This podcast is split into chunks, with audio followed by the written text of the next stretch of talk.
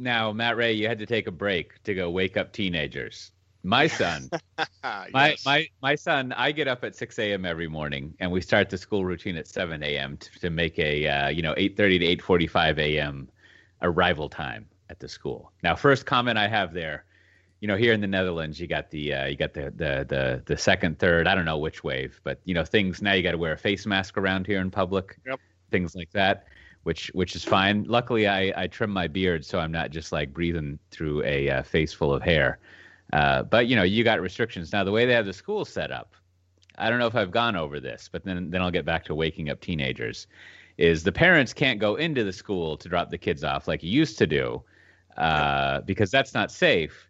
So instead, all the parents gather very close to each other in the parking lot, and I feel like, I feel like this is if there was ever a metaphor for like DevOps systems thinking, it's this kind of thing where like, well, you, yeah, like we're, you're, we're, you're, we're basically you're moving just- your bottlenecks. Yeah. yeah, we're just kind of the problem is not being solved. The problem is just kind of kind of being pushed around. Uh, Oh, it's, you know see, it's being pushed right instead of left. that. That's Oh, Well, yes, yeah. I don't know, Coach. Yeah. Maybe over here in the U.S., maybe we, we've done it. Dare I say, a slightly better. At least the system I'm in is uh, again, no parents are allowed in, but everyone has to do car drop off. So basically, car line drop off. So everyone is the cars line up. There is, it's if you will, going to the DevOps. Whenever we have a nice little pipeline, you you stop. Yeah, yeah, the yeah, child's temperature is taken with one of those thermometers. You know, the, Oh, the laser ones. Wow, that's Um, Oh, they have nice. to be. I do not know that any child. Uh, you're supposed to take the temperature before you leave, so you, you won't be surprised. But um, who, who has the time, right? So, so but then as you pull away, you just look back, right? It's like it's like you're deployed to production, and you just kind of look back at the side, make sure they don't wave wave you back, and then and then in your child goes, and then a call. Uh, now there is bottlenecks at the end of the day because uh, many parents Yeah. get there early in the line, so it's that part. The end of the day, there's not a lot of. If we should say a parallel processing going on the pickups. It's just Yeah, one yeah, kid at a time, which can be very frustrating. So, So, so, so, so the the pipelining that our school did is is they broke up a dismissal by uh, year. So you know, kindergarten through second gets out, and then like 30 minutes later, you know, the the older kids get out. Yeah, yeah, yeah. We we've got all sorts of variants like that. I mean, the other the other uh, variant you have is, of course, it's a it's public transit and biking city. So there are a lot of cars, but there's also you know people like me and many others who take a bike or a, a bus or whatever. But anyhow, it is just sort of like a comical sort of situation. And then and A then whole you know, lot of DevOps metaphors. yeah, and also also it rains all the time here, you know, in the fall, and so the school is very unclear about the rain policy. Like they'll make teachers, like you know, the kids like stand behind a teacher in line, you know, in the morning, and they'll make the kids like wait outside when it's raining. But then the kids are just going to go into the school anyways. Like there's just a lot of like fuzzy. Coach, A, have you had a uh, blameless post mortem yet? Like that sounds like that's what the situation needs. I would You- I you- would love to have a blameless postmortem. That would be great. Let's let's solve the problem and not shame the people. It's yeah. I was about to say if if there's anything schools are known for, it's blameless. yeah. but so so going back up, what I wanted to ask you, Matt Ray. is, So I wake up at six. Sometimes I wake up at five thirty, uh, just because of whatever. And uh, but my son, he started getting me to wake him up at six because you know he wants to play on his iPad and watch TV. And on the one hand, you know, as a child of TV will rot your brain, I am a firm believer that iPad will rot your brain. Right? Like it's just just you know look what the effect it had on me, uh, all the screen time. But I also I am sort of thinking, am I helping establish the habit with him of waking up early? Like this does seem like a strange. I would never have wanted to wake up that early. So is there is there a switchover that's going to happen, Matt Ray, when he's ten now? When he gets to when is he gonna is he gonna not want to be woken up at six in the morning? Uh, probably. I, I seem to recall my my oldest two getting up earlier.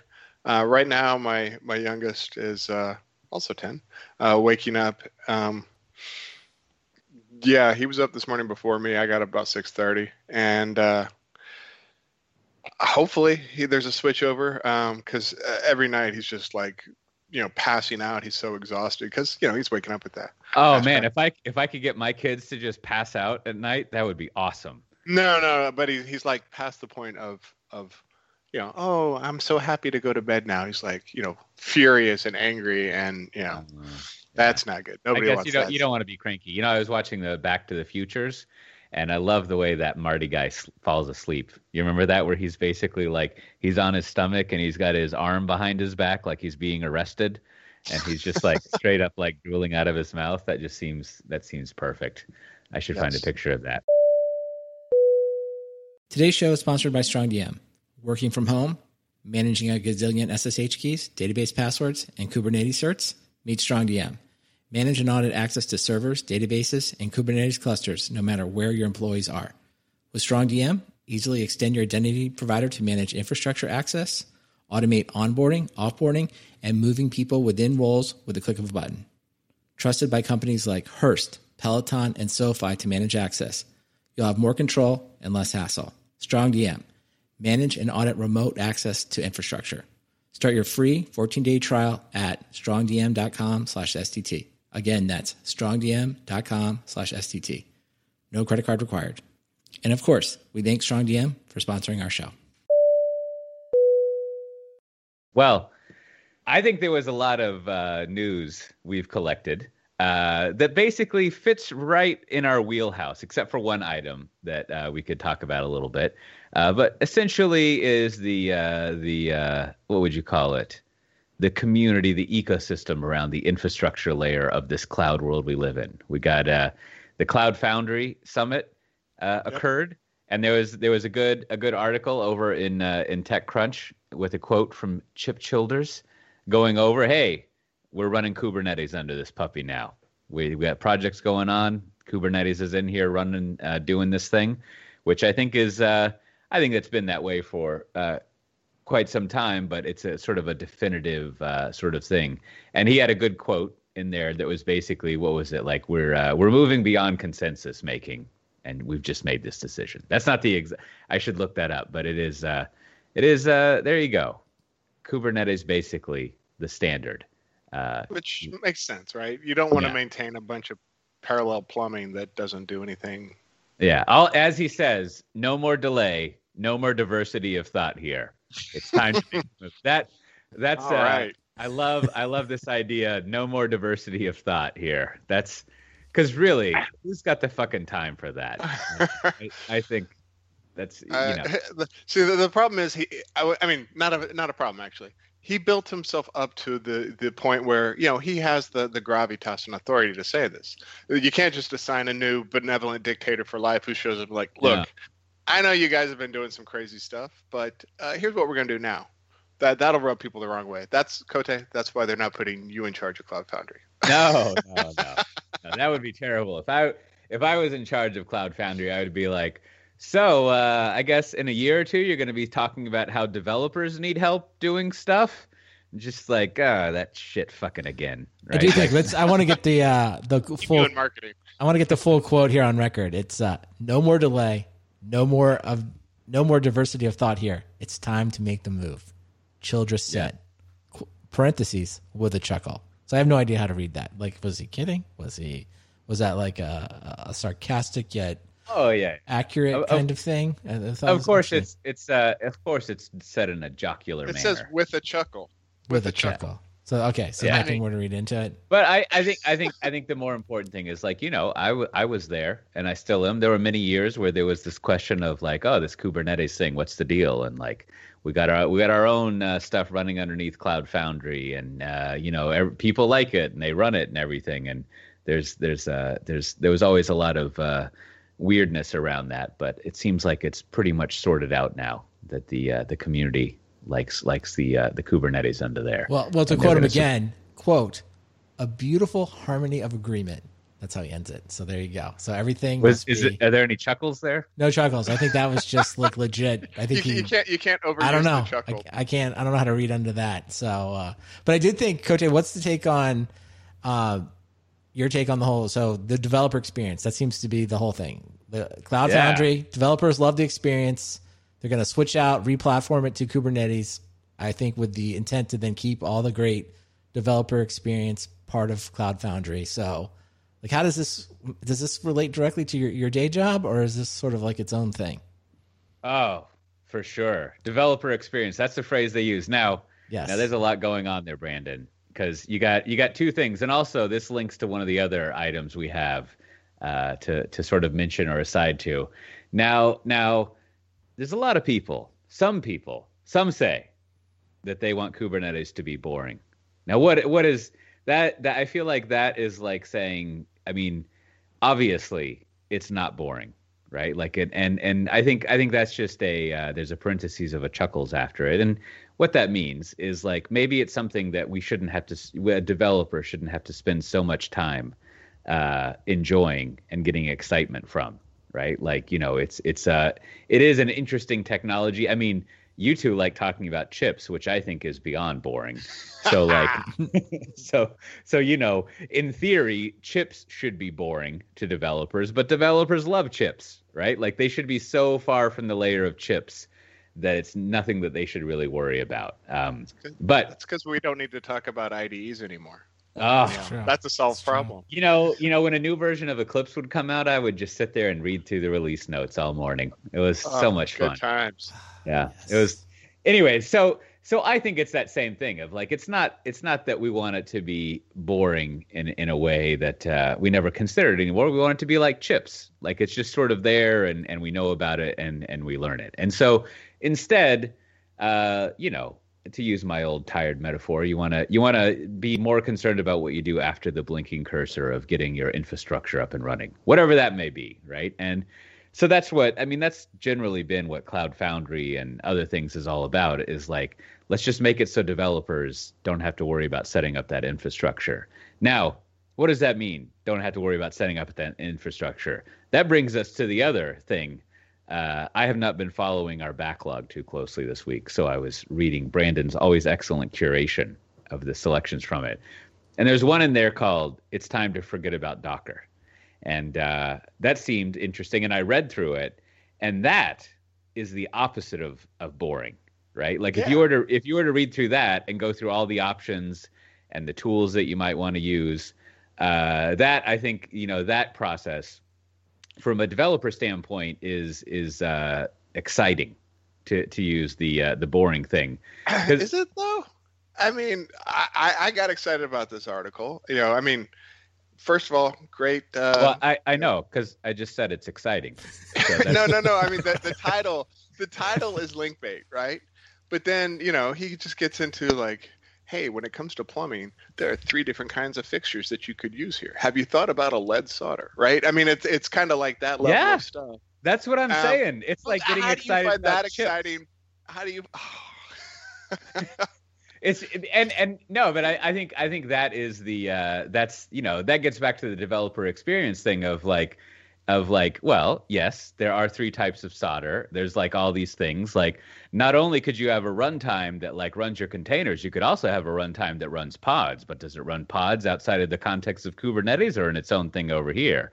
And then if you want to do things i mean i got uh, nothing wrong with excitedness like like the but it's it's it's more like in the sense of like so if we have this this boring layer underneath here you don't need to go through and and uh, think about these things and make this decision right like instead you can spit you can have your exciting time debating like i don't even fucking know anymore reactive frameworks or something That- yes, Right, That, like- that, that's what developers should be. Well, well maybe, caring- caring maybe just to give the audience a little clue here. Uh, so, what this article does is it basically goes through and kind of outlines uh, the alternatives that are available for probably everything, almost everything that Docker does. So, that's con- he gives options for container engines, building images, and then um, the container runtime itself, and then finally image inspection and distribution. So I, I actually I would go on the exciting. I actually did not know all these different tools. I have not it's exciting.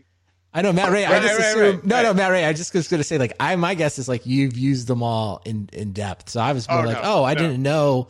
Like I actually didn't. I thought this was great because I didn't know all of these. And then he actually the fact when he went through some of the feature benefits, like oh, you don't need root or you don't need. I was like, oh, this makes sense. And then, now a lot of them, I don't know of all of them. A lot of them were Red Hat inspired. So um, so maybe that there is a little bit of a their own tool chain there. yeah, so maybe there's a little bit of um, bias in it, but I was I I was like, oh, I didn't know about all these things. So it's it was yeah, it was yeah. interesting. And, and and and I'm I'm not saying it's it's bad or anything negative. It literally is exciting. It's fun to read through it and see all these options. But but the the the idea of having having something underneath back to your question, right? The idea of developer experience is that the experience is better for the developers in the sense that they focus on you know, it should be rephrased.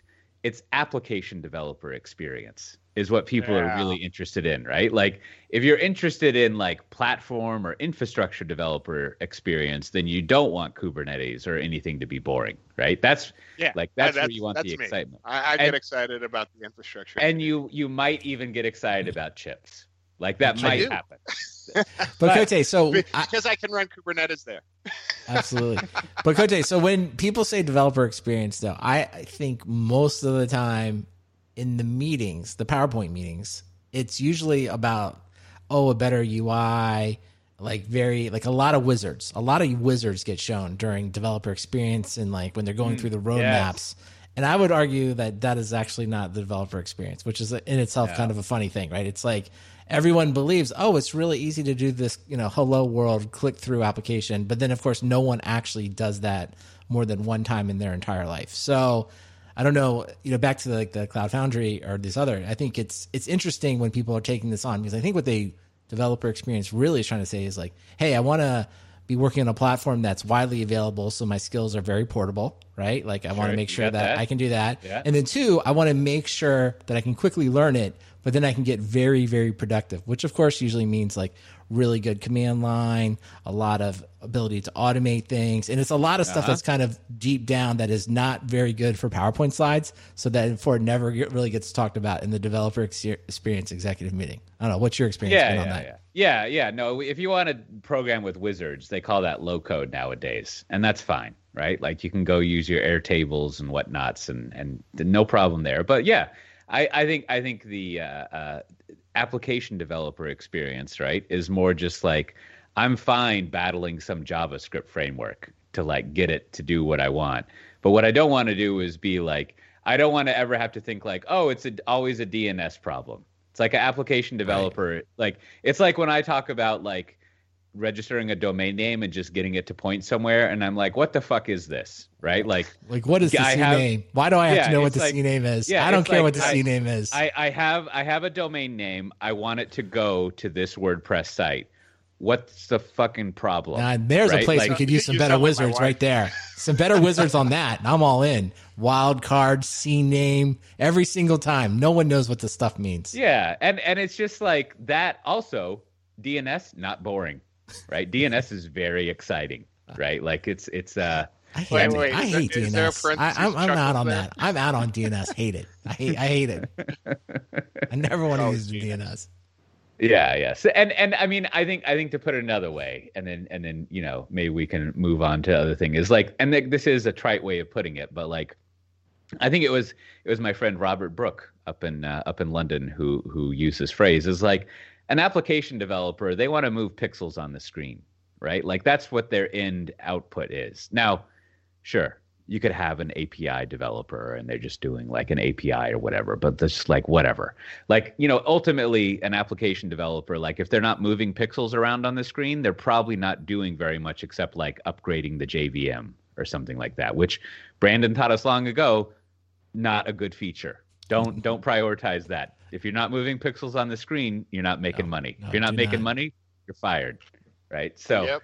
Agree. So that- Yes. Can't that's- see it. You can't pay for it. So when when when you configure your infrastructure layer so that it can do whatever, you're not moving pixels on the screen and you're not focusing on like developer experience. So now I think I think basically if you look at it, like a lot of what uh, people in the infrastructure layer, and by that I mean something like a platform as a service and your Kubernetes and whatever, like a lot of the focus that they have is like let's allow developers to not have to like wait for us infrastructure people. And then they can go off and debate their javascript stuff or whatever. It's just sort of like you know it's like with again with like just configuring like a domain name.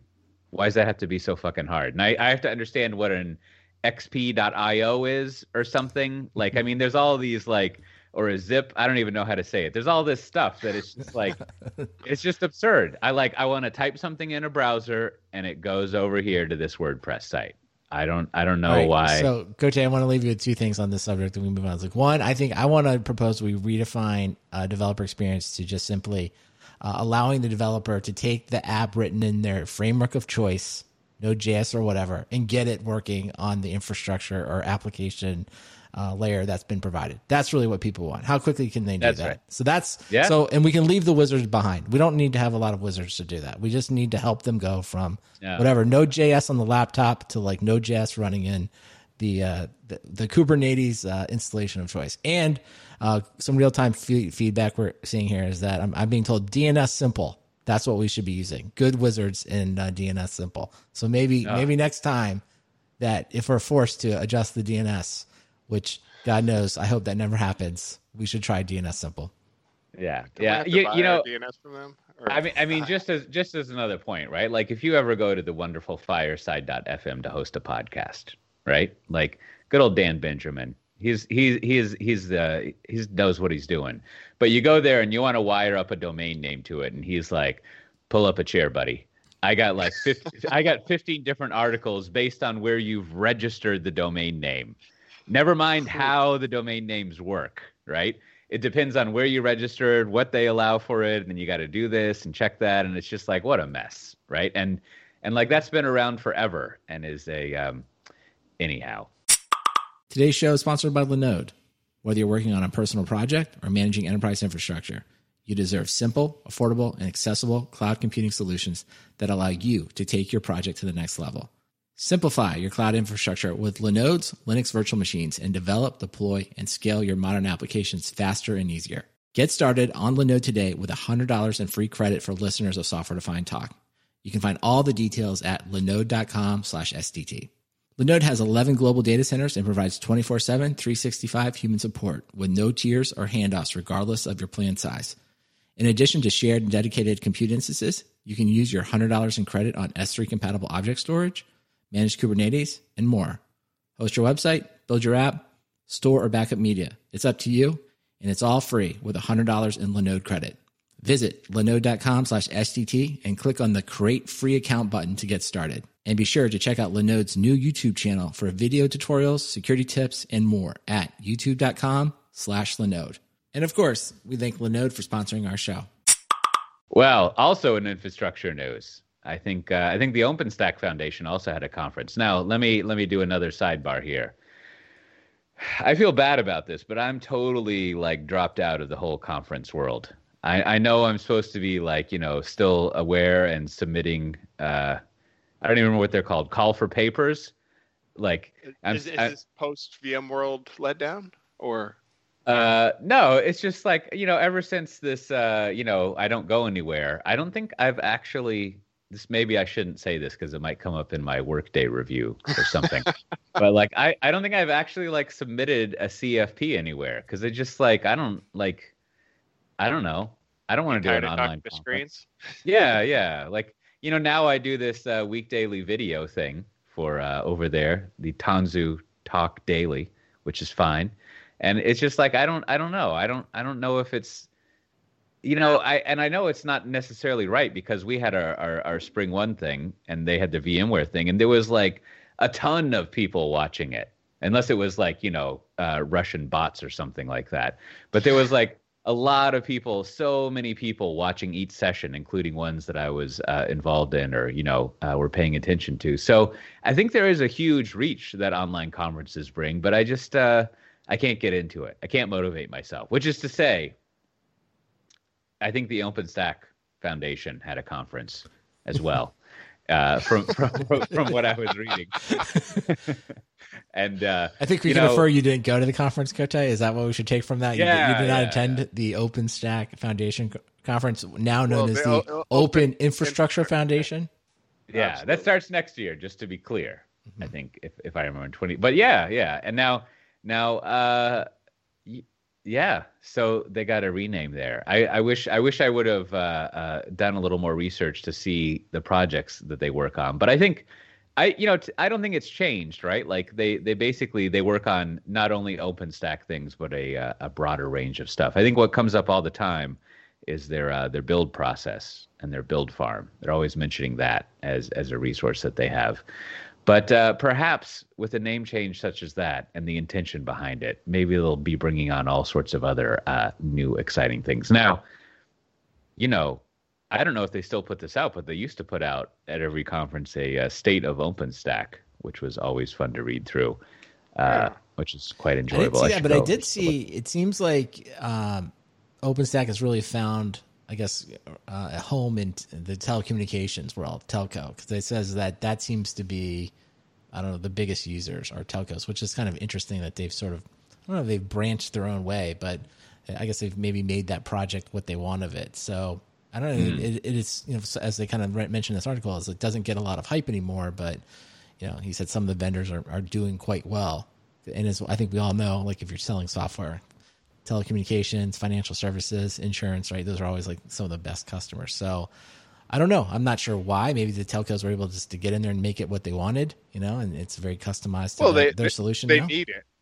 Yeah, I mean they need yeah. it to be successful, and like you said, they're willing to pay for software. So you know, I it was you know when when Cisco and Red Hat kind of made the drive probably like 2015 to just start laser focusing on telcos kind of foregone conclusion yeah i mean we didn't we didn't know it at the time but it was just kind of like well uh, who are these people why do they care and why is everything about networking these days and then you know here we are a couple years later it's like huh apparently it was all about networking yeah because yeah. you, you, you got that uh, you got that 5G rollout, right? I yeah. keep hearing about this 5G.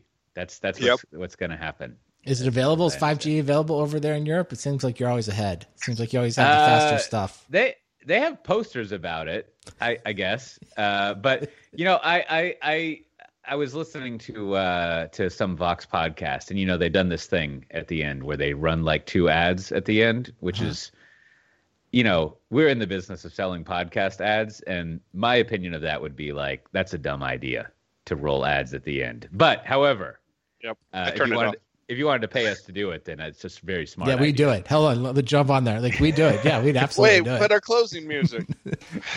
oh yeah, but however, however, to the point of having it, I did hear the two ads because I was like, I don't know, washing dishes or something, and I, I couldn't like stop it. And there was one ad for I think it was Verizon, and they, you know, they're of course talking about 5G, and they were at, at the the kind of disclaimer at the end. It was sort of like, what did it say? 5G available in some cities in select areas, and I was thinking like, oh right, so it's like available in some parts of some towns. Sure. well, so, uh, maybe, so, sort maybe of, sort of like targeted ads, though. Maybe they know that you are in Amsterdam, Ooh. which is well served by 5G. Because this is what has been surprising to me. Like, uh, I've been listening to 99% Invisible, and apparently they've got geolocated ads. So oh. you know, it's it's really crazy to hear Roman Mars reading stuff for Telstra. You know, the the Australian telco. Right? Oh yeah. He's he's just like, you know, Telstra's here to do this. I'm like, wait, what do you care? You're in Berkeley, right? But there you go. Maybe maybe maybe they've got you pinned out, Cote. That's true. However, it was a Verizon ad, so they might which they don't have in Europe at all. Might, they might want to check market participation. But wow, yeah, yeah, yeah, you know, we got Vodafone here, and I don't know, they got some 5G stuff. I mean, the the I, uh, well, let me say the internet. Not to be well to brag a little bit, the internet here is like already so insanely fast. Boy, if it's gonna get faster, I don't know what we're gonna do with it. We're gonna. Uh, you know, it's like anything else. I'm just gonna like start uploading a lot of 4K videos, and then I'm gonna complain about it being slow. Is really what's gonna happen. Like, it's you know, you, it's it's the old uh, it's the old Jevons paradox that all, all efficiency is immediately consumed to uh, be more productive, and then uh, you know you you fill the you fill the potential to to do more with it. I I think, but uh yeah, so so that's that's great. They got a good new name over there, OIF, OIF, and uh, I should have done a little bit of research to to look into them more. Now, now Matt Ray, uh, I think it was was it you? No, it was it was JJ who was the big OpenStack person. Well, I, I I handed the torch off to JJ, so yeah. you know I did. Uh, I did the first ten OpenStack summits Uh-huh. and uh, hired JJ Wow. and the first 10. him. Yeah, uh, hired JJ and sent him to you know extinguish the torch. Yeah. but yes, uh, JJ ran the the Chef OpenStack stuff for a while for me. now that's then, that's uh, two that's two a year. So 10 is 5 years. Yeah, yeah. Yeah. Yeah, that's pretty and, nice. and yeah, I I, uh, I went to the uh, the Austin, the first Austin one when uh, before I was at Chef. So uh, had no idea what I was going to. It was just, hey, this is happening in downtown Austin. Now you is that check it is that when you were refurbishing Ecuadorian cash registers? no, no. I, I this is when I was uh, uh, lo- tie, locking up the uh, the open source monitoring market. Oh yes, at the at the Zenoss. Yes. Zenoss. Uh, so so I mean y'all y'all did this, but I just want to close. You, I want to close this out. So OpenStack, actually big in running like telco networks, like Yeah, big, yeah. big infrastructure. Yeah, People still use it. It's Yeah. it's- I, I have I have good now. I have one of my coworkers. He did a lot of work. This guy uh, Rick Clark. He did a lot of work building out you know OpenStack uh, Oh, yeah. stuff and uh, building it other places, which which is uh well that's that's interesting. Used more or less. It's almost like a reverse Java. Remember, Java was supposed to be like uh, embedded system stuff, and then it became for moving pixels on the screen. And then OpenStack moved into the uh, the the network instead of being the uh, well, no, that's what it was probably always for. I don't know. Telcos, love those, love those folks. What are what are the other concerns telcos have? They got to run the network, and then they just do normal application stuff, like signing up, handling your bills, things like that. they just gotta keep the pipes clean. Yeah, They just gotta make sure the bits go from here to there. They Yeah. are undifferentiated pipes, as far as I'm concerned. But you know, hopefully, uh, hopefully Australia gets some better pipes. Well, you know, speaking of undifferentiated pipes, let's let's uh it's not on our rundown list. And I have not read the Ben Thompson stuff on it. But what's what's the take on this uh, Google antitrust thing? What's going on there? Matt Ray. I'm going to do a little McLaughlin group. Matt Ray. Is this a valid lawsuit from the Justice Department? Can't people choose to use Bing? Uh, so so um, I think the Ben Thompson article was behind the paywall, so I, I didn't read that one. Uh, but you know, I, I've been I've been reading into you know some of it. it. It sounds like they're gearing up for a long, protracted fight that probably won't lead to anything. Kind of you know reminiscent of, of the Microsoft stuff, where they just drag it out and it slows some of Google's behavior. But um, I, I kind of don't expect much to happen. I you know, but uh, I don't know. Um, I there's definitely smoke there. I mean, obviously Google is uh, you know they've been caught red-handed multiple times doing kind of shady anti-competitive things. There are some logical, you know, low-impact things that could slow them down, but at this point, um, you know, it, telling them that they can't, uh, you know, pre pay people to pre-select for uh, for search, all that's going to do is kill Mozilla. like, way to go! Uh, apparently, Apple makes Right, right, um, right. like twenty percent of their profits are from Google. So you know, there there's That number was quite startling. I think it was That- twelve saw billion. that, right? Twelve that billion? Yeah. for uh, default search placement, and I guess the uh, I guess really the iPhone, but I guess it's probably across all of Apple. That was quite. I was Yeah, like, wow. yeah. I mean, you know, you just you talk about businesses that are like kind of silently massive. You're like, wow, the payment just to be the default. I mean, I'm sure they've done the math. I'm sure it's very profitable for them Oh, as well. yeah. But it's just like, wow, it's an incredible number when you see it kind of in print. as we've seen, Google's always happy to knife something that's not uh, making ridiculous profits for them. Um, so so yeah, I I think You think I they could have like at least kept Google Reader around? You know, this whole this whole lawsuit No, could have been avoided if they didn't kill if they didn't kill Google Reader. I, I think I actually I think that is the sort of friction the DOJ should put on them is make them r- bring back every single product they've end of lifed with a well maintained software engineering staff. Mm. Well, it does seem like these things, the way these lawsuits seem to get score uh, scored is like win loss kind of thing. Is that the government sort of says or kind of threatens they're going to quote break you up. So if you get broken up, that I feel like that is a win for the government. People would say that was like executed, but then more like around the Microsoft, where if you give these concessions, right, where you and you just sort of say, yeah, we won't bundle the browser, maybe Google will stop paying for you know these things. Um, that that is sort of seems like more the the the person being sued or the company wins, right, by just kind of like agreeing to some some concessions to decouple itself and stop some practices, which does feel like this yeah. is how this will end up because I don't know. I mean, because then there's always, well, they need to spin off YouTube. Seems like that comes up a lot because that's very easy for us to understand. But it's also like, I don't know. Does that really, I don't know. The fact that YouTube and Google, like, it, it doesn't feel like that's actually related to this monopoly. They, they, should, be forced, they should be forced to maintain Quibi. yeah.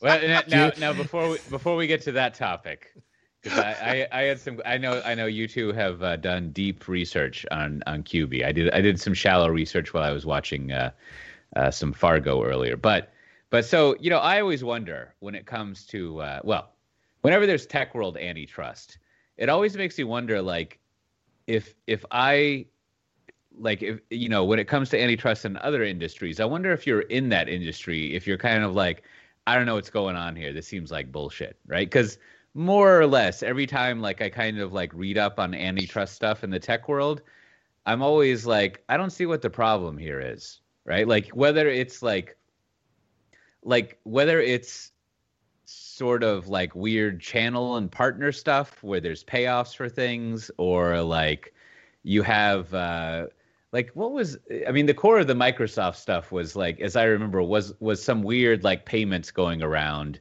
and like some I, don't know, well, but like it, it, it was just that that you know they the financial incentives for all the PC makers were you know they they were paid you know they had to pay you know street prices for w- Windows unless they did you know bundling things that Microsoft wanted you know put the the browser on the desktop you know bundle the right software put these right. links in, in right. the right places which, so you know which which like which like don't get me wrong that is competitively annoying, but like it, it's it's sort of like like again being inside the tech world, right? It's like I don't know, you could get a Mac, right? Like yeah, or or, but, but or you could do this, and and and so it's it's sort of like now again, I'm kind of like being absurd like this because I know there's something like wrong in my thinking, so to speak.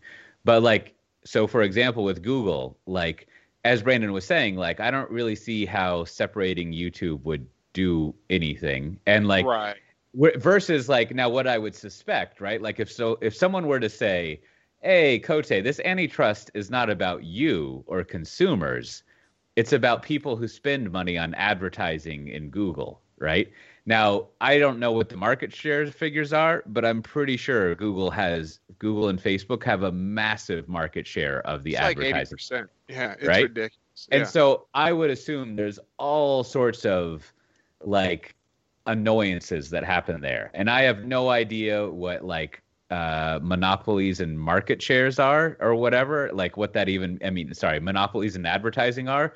But there probably are like massively annoying things if you are a rival advertiser or if you're buying advertising. Now that see that's where things I think this is always the point where things get complicated is like but the price is goes down or up like I don't know. It's it's really weird. But so it'll be interesting to see what the logic of antitrust thing is, right? Because I think it's it's uh, it's always difficult to sort out having like dominant market share with like is that a monopoly in a bad way like it's hard it's hard for me to kind of be like you can only have 20% of the market like i mean if that's a rule that we wanted as a norm and and it was basically like there has to be at least five people in the market. So any no one people can only ever have 20% share of market. So we guarantee there's at least five players and there will probably be many many more.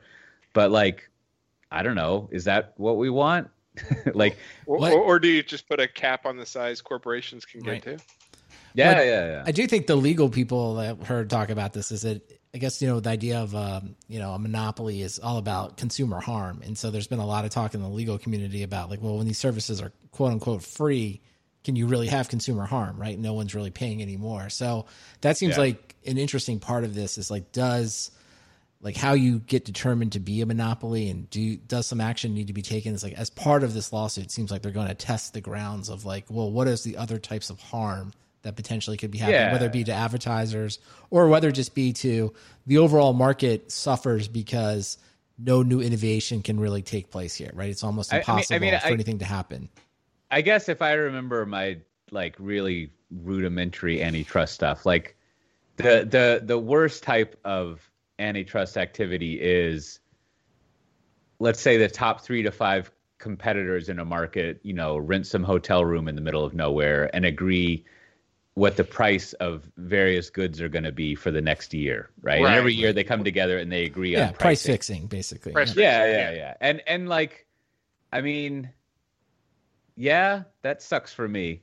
I guess like if the price is higher than it needs to be, right? Like, like it is. It is obviously that will be taken advantage of, and it'll be like like a nefarious thing. So, but but it, like I I- I mean I guess I don't know if there's price fixing going. It, it's just like things get really weird. I I don't know. I don't. I don't think there's like you know there's there's not like uh, collusion. I don't think that's what's being implied. I think there. I listen to probably too many like economics podcasts, and you know they they kind of redefine the definition of of um, anti-competitive behavior as far as uh, monopolies are concerned. Where you know does the price does the computer does the co- consumer have to pay more?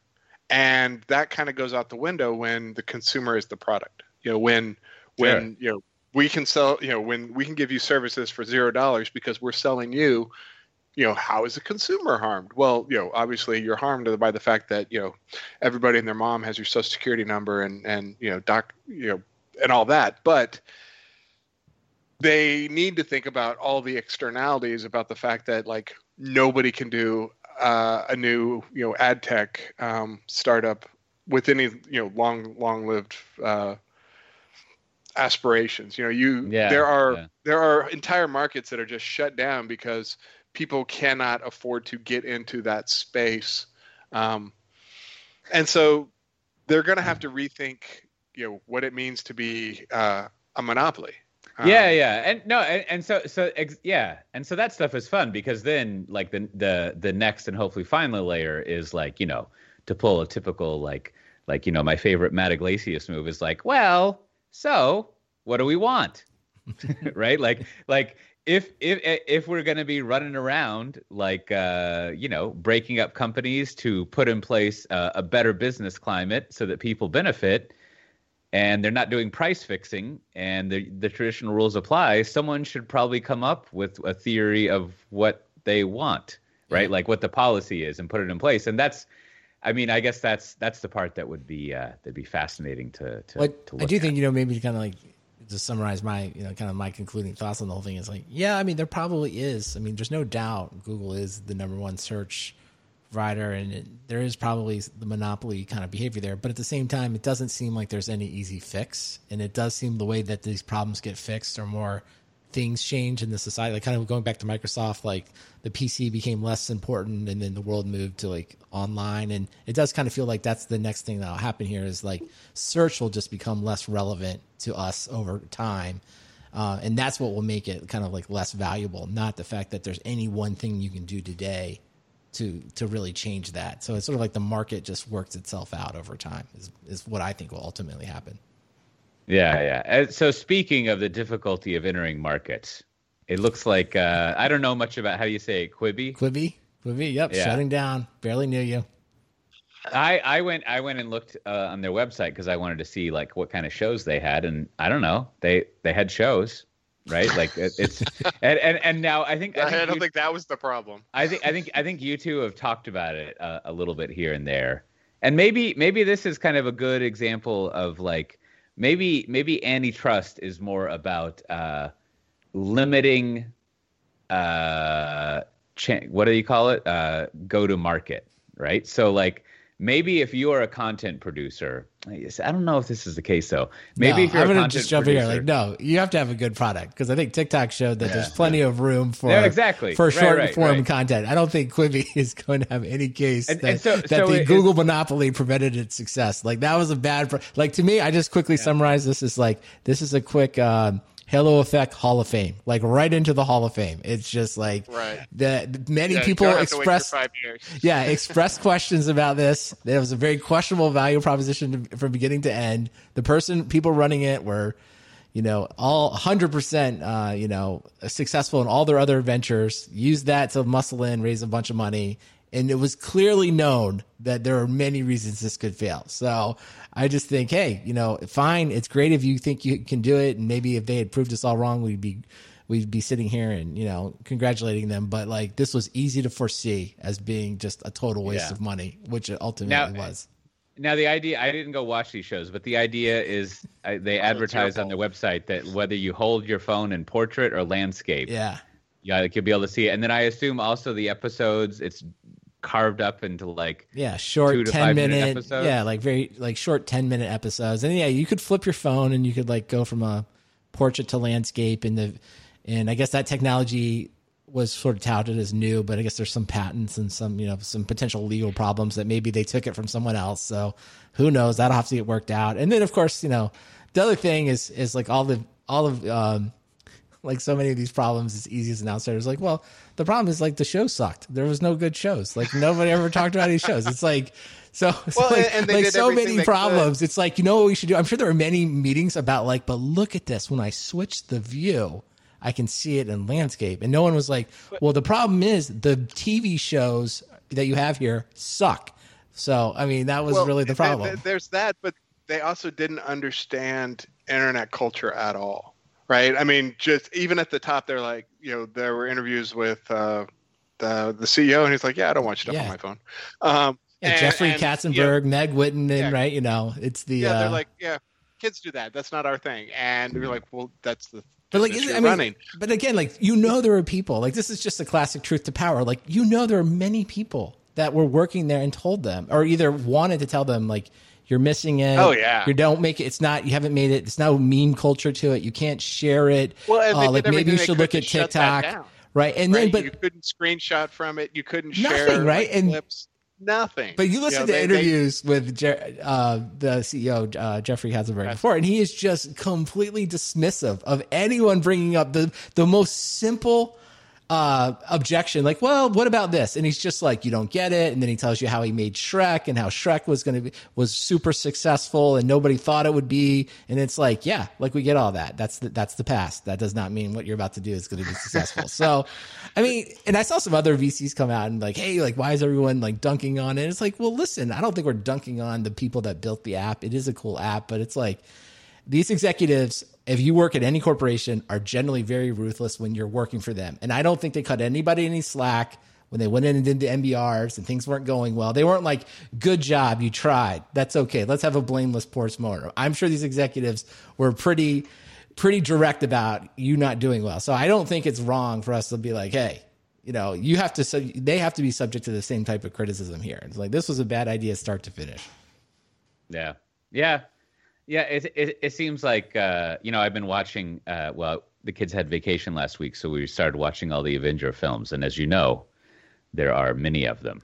Now, oddly oddly enough, maybe it's not odd. I mean, this this is. I mean, talk about like weird uh, channel annoyances and and uh, harm harming the consumer. They had all the Avenger movies in there except the first Hulk movie and the the two Spider-Man movies in Yeah. Disney Plus Yes. because Yeah. of some nonsense with Sony or whatever. Right? I, I was I was I remember I'd read up about this and and I was trying to uh, Kim asked me why they weren't in there and of course I was like being the the the mansplainer and trying to go over it. And then I was listening to myself talk and I was like I don't understand what's going on here. Right? Like makes I no mean I mean sense. I I I know literally what was ha- and then you go read the Wikipedia page and it's just like I don't know, some money changed hands and they could have like Spider-Man in that Avengers movie and then Right. Iron Man Yes. could go over there and like they That- were in that- some that's hotel how my ten year old explained it. Yeah, Yeah, he's yeah, on yeah. top of it. So, anyways, you know, I was I was watching that, and then and then uh, you know thinking about all the people involved in that, and like, yes, I to your point, Brandon, I think it is a hard enough job to create good content that you don't need to worry about if you can flip your phone around, right? Like if you're good at if you're good at creating good content, you should just do that, and uh, that's going to be difficult. What and, I do uh, think, you know, to be, you know, to go back and you know, so if we're sitting in the executive meeting, they're like, well, like, what are your ideas? Well, I think the ideas someone could have proposed is like, hey, instead of building this whole app and like all of the content, like, why not go partner up with Snapchat, with TikTok, with you know, even Facebook or an Instagram there, and say like, why don't we try to see if we could sell some of these short films to them and see if any one of those platforms where it would make sense, where someone would potentially want to see something that's highly produced and interesting. And Yeah, then yeah, if yeah. you did get it going, you could either become a syndicator of that because you would be really good at creating that content and licensing it to those providers and doing a subscription service, or uh, use that then to bridge yourself and actually go out and build a full blown app. And so the hubris here, Apparently, they blew that. Yeah. Yeah, the hubris here was just too. like, oh, we're gonna not only do we gonna have to build that, we have to spend almost two billion dollars on content. We have to have hundreds of shows. And it's like you could have easily done some partnerships to test out this concept and maybe had a lot more money and figure out what worked and what didn't. Because I think TikTok I- is I- super. that's- they, they, I they like this partnered on the content. They partnered on the content, but they restricted uh, dis- presentation of that content to their platform. right, Which, is- meant like you couldn't go to Yeah. YouTube and see like a highlights clip of the latest, you know, Golden Arm Woman video or whatever. You know, the only place you saw it were like blurry photos of people's phones, you know, laughing about it on, you know, not those platforms. And you know, it's just like you killed you killed any sort of uptick in consumption. You know, you, you only s- you know, it was just dumb. You actively prevented success, is what I think you I, would I, say. I, li- I like where you're going. Now, maybe this we can pick this up at our next board meeting. We're Ugh. kind of figuring out what to do here, but I think We don't have I- another. we don't have time for another board meeting. They're I shutting think- us down. I think I think I think I like the idea of like someone needs to be the UHF of like the VHF world of the of of these uh, these walled gardens, right? Like if you want to watch, uh, you know, if you want to watch a Hulu or if you want to watch like uh, The Handmaid's Tale, you got in the U.S. you got to have Hulu. Over here, there's some other licensing deal, right? Like where you can watch it through the local cable provider, or if you want if you want to watch like whatever, like it's all this complicated stuff, right? You always had to go to like NBC and ABC and CBS to watch what they had until it came into reruns, which you don't even have. But then you would have these other shows, which were just kind of like syndicated out to all the other networks, right? And like, I often think it would be nice. I use YouTube so much, and my kids do. It'd be nice to to like remove ads, but you got to pay like fifteen dollars a month, and like, I don't get anything as far as I can tell. But like, maybe if there was all this other content that was jammed into there, basically, if there was bundling, that's what I want. I, I want I want there to be Big back bundling. it's it's funny. Like I think this is maybe five years or so. Like again, to bring him up, like I think it was Ben Thompson who was like, "Well, what's happening is everything is unbundling, and in about six or eight years, everyone's going to look at their bills and say, oh, that 120 cable bill was actually a pretty good deal, since I got all of that content in one thing Yeah. rather than, you know." And a 120 cable bill also includes your internet and your phone Yeah. thing, right? But so it's really like I don't know what are we talking about 60 euros or so of TV in there. So if you wanted your YouTube, that's 15. Netflix is like 12. I'm switching between dollars and Amazon euros. Prime. Some Yeah, then Amazon Hulu. Prime, and then you got your Disney Plus, and then there's going to Yeah. be a Hulu, and already we're talking like the same amount, more or less. So it's just like uh, I don't know, whatever. But we got the freedom. We can uh, we can Yeah. choose. Well, yeah. They'll, they'll bundle they'll bundle it up uh, as long as it's like a streaming bundle. maybe and then you got you got to pay for HBO too, right? Because you got to watch like your HBO stuff. So all of a sudden you're paying for all this, uh, all these things. Love love a bundle. Well, there's one more item. Uh, it looks like it's it's indeterminate if you should use soap on your cast iron skillet or not. Uh, this is uh, this this is that I I uh, you know uh, I I went a long time. Kim is a very you never use soap on your cast iron skillet, uh, which is fine. And and I've had cast iron skillets my whole life. I don't know. I use soap on them or not. I think it's one of these things where it's just like, hey man, it's a fucking skillet. Like you can have like you can have a honeymoon with it because you're all cool and fun with your cast iron. And if you want to leave it greasy, that's fine too. You can do that. But like I think I think the clincher in this article they interviewed some people was basically one person. I think the lady was like, "Yeah, generally, you know, if I'm cooking something in it, I just kind of rub it out and and I don't clean it. But when I cook fish in it, I use soap to clean it." and it's sort of like that kind of tells you everything you need to know. Yep. If if if you if there is an item that you cook fish in that you clean afterwards, it's it's totally cool to use soap on it. Uh, but you know, you can also keep the bacon stuff in there. That's, no uh, debate. Uh, yeah, yeah. So you can look that up. Now, uh, do we have anything, Brandon, in the software defined talk uh, bureaucracy corner? Just uh, want to thank uh, Terry for writing in. Uh, sent some stickers uh, here in Austin, Texas. So short trip after all these uh, mailing all around the world. So um, thank her for uh, writing in. And of course, if you want stickers, all you got to do is send your postal address to stickers at softwaredefinedtalk.com, and I will be happy to send you some free laptop stickers. Also, make sure uh, I've been doing some interviews lately, so let me know how if you like those. Got a couple more scheduled. Always interested. Some uh, listeners reached out and suggested some guests, so we'll hear them in a future interviews. But always uh, looking for uh, the audience to suggest guests because otherwise I have to read all these PR emails and they're like really long. They don't really make any sense. And, and I never really get guests that way. So it's better when someone just slacks me some ideas. So send me some ideas of guests we should have on and we'll get those done. That is good. You always have a good interview. I like that one with JJ where basically it was just like, well, that sucked. but but in a, in a very convincing, uh, elaborate way, and uh, I think I think it was nice. You know, also I'll recommend. I forget where it is. Maybe it's a couple weeks ago, but there's uh, uh, over on the drunkandretired.com podcast. Uh, at some point, uh, Tasty Meets Paul breaks in and he's like, All right, all right. Let me just speak to you straight about this. And he goes over kind of a general theory of uh, uh, that he applies uh, of, of, like when a company should, uh, I don't know, how they should think about their valuation and uh, selling and things like that. And the the part that really it's that's really interesting is at the end he's like, next on the list here is HashiCorp. They need to figure out what they're gonna do. Uh, and uh, and I was like, oh yeah, that's true. That's uh, they they need to sort things out. Uh, you know, before it gets too late for them. Which, that, which is... that was last week's episode. We sorted it out for them. Good, good. I'll have to finally listen to it then. So that, that, that'll be good. So uh, there, there's a couple of conferences coming up, which I may or may not be uh, looking at. I always like to find the recordings, just pick through them.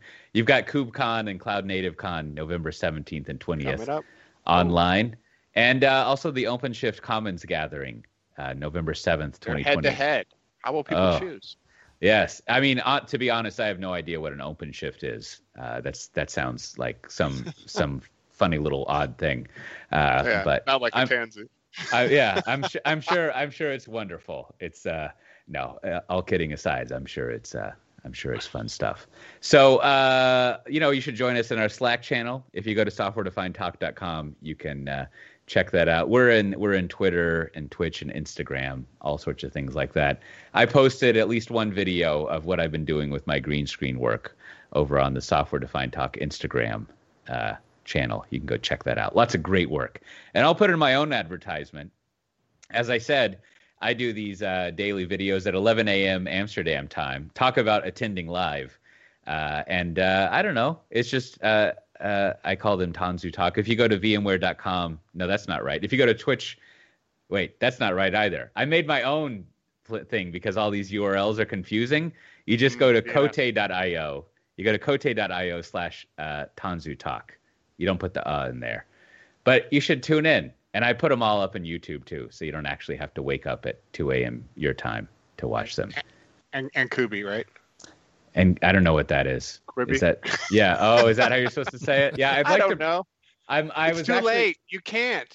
I had been talking with someone there, but they just went quiet all of a sudden. I don't. oh. I don't know what happened. They uh, didn't have your content. Yeah, yeah. You know, I just want the clicks and the views. That's what I'm looking for. Well, now with that, Matt Ray. Speaking of uh, clicks and views, what views. what are you working on over there that you might recommend to people if they if they uh, are clicking and viewing? Well, uh, for viewing, I, I, grabbed myself a new um, 32 inch ultra high definition monitor from Dell. Uh, they they had them on sale, so I picked one up for 35% off. It was pretty sweet. Uh, the sad thing, of course, is it it's too high resolution for my 2017 MacBook Pro. so, so I can't run it at full resolution or at full refresh rate at highest resolution, which is annoying. But uh, I, you know, to, to compensate for that, I bought myself a new desktop system. Um, that uh, it, it's not exactly, um, uh, you know, Congresswoman um, compatible. It, it's not as fast as the ones that uh, AOC and them were, were using for for playing video games, but uh, it's pretty good. I put the build out on there. Uh, happy to talk about it uh, sometime if, if people care. I bought myself a new AMD system for mostly going to be for development, but uh, you know there there'll probably some some gaming in there. Mm. You know, I, I they they had a big uh, back in the spring work from home buy that you could do in VMware land, you know, to outfit your home office. And yeah. one of the options was was that monitor. So I was like, sure, I'll select that one. Now mysteriously I didn't get one. I got a different type of monitor, which is also good. But but it was a good uh anyways, it, it looked it looked nice. The monitor I have is good. Now let me ask you this, Matt Ray. Yes. Are you are you using a Mac on that monitor?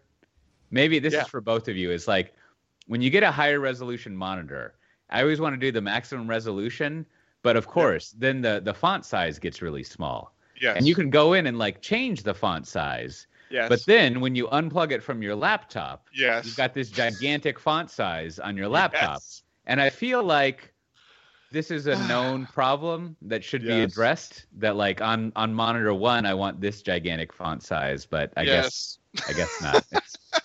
It's, it's uh, obviously yeah. I I have gone down this path. Um, and so I found kind of the balance of you know I I I am not running I'm not running the monitor on highest resolution well because you know the laptop can't keep up with that. So I've I've cranked the laptop up to the maximum resolution and increased the font sizes.